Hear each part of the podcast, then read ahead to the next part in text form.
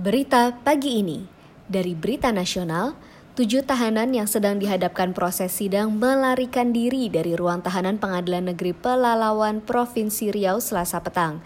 Enam dari tujuh tahanan tersebut tersangkut kasus narkoba, sementara satu orang terjerat perkara pencurian. Kapolres Pelalawan AKBP Kaswandi menyatakan bahwa insiden kaburnya para tahanan yang ditahan di Pengadilan Negeri Pelalawan tersebut berlangsung cepat dengan cara menjebol teralis kamar mandi. Saat kejadian, ketujuh tahanan tersebut berada dalam satu sel yang sama.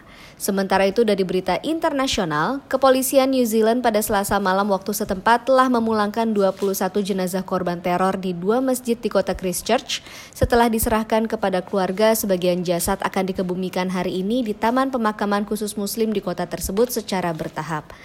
Lalu dari berita olahraga, kehadiran Cristiano Ronaldo diyakini membuat Juventus akan lebih mudah untuk mendatangkan pemain lain ke Turin.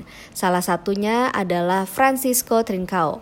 Kedatangan Ronaldo tidak hanya memberikan dampak positif dari segi kualitas tim Bianconeri, namun juga terbukti dapat menjadi magnet untuk pemain-pemain yang tengah jadi buruan Juventus. Berita ini kami ambil dari CNN News. Sekian berita pagi ini, sampai jumpa esok pagi.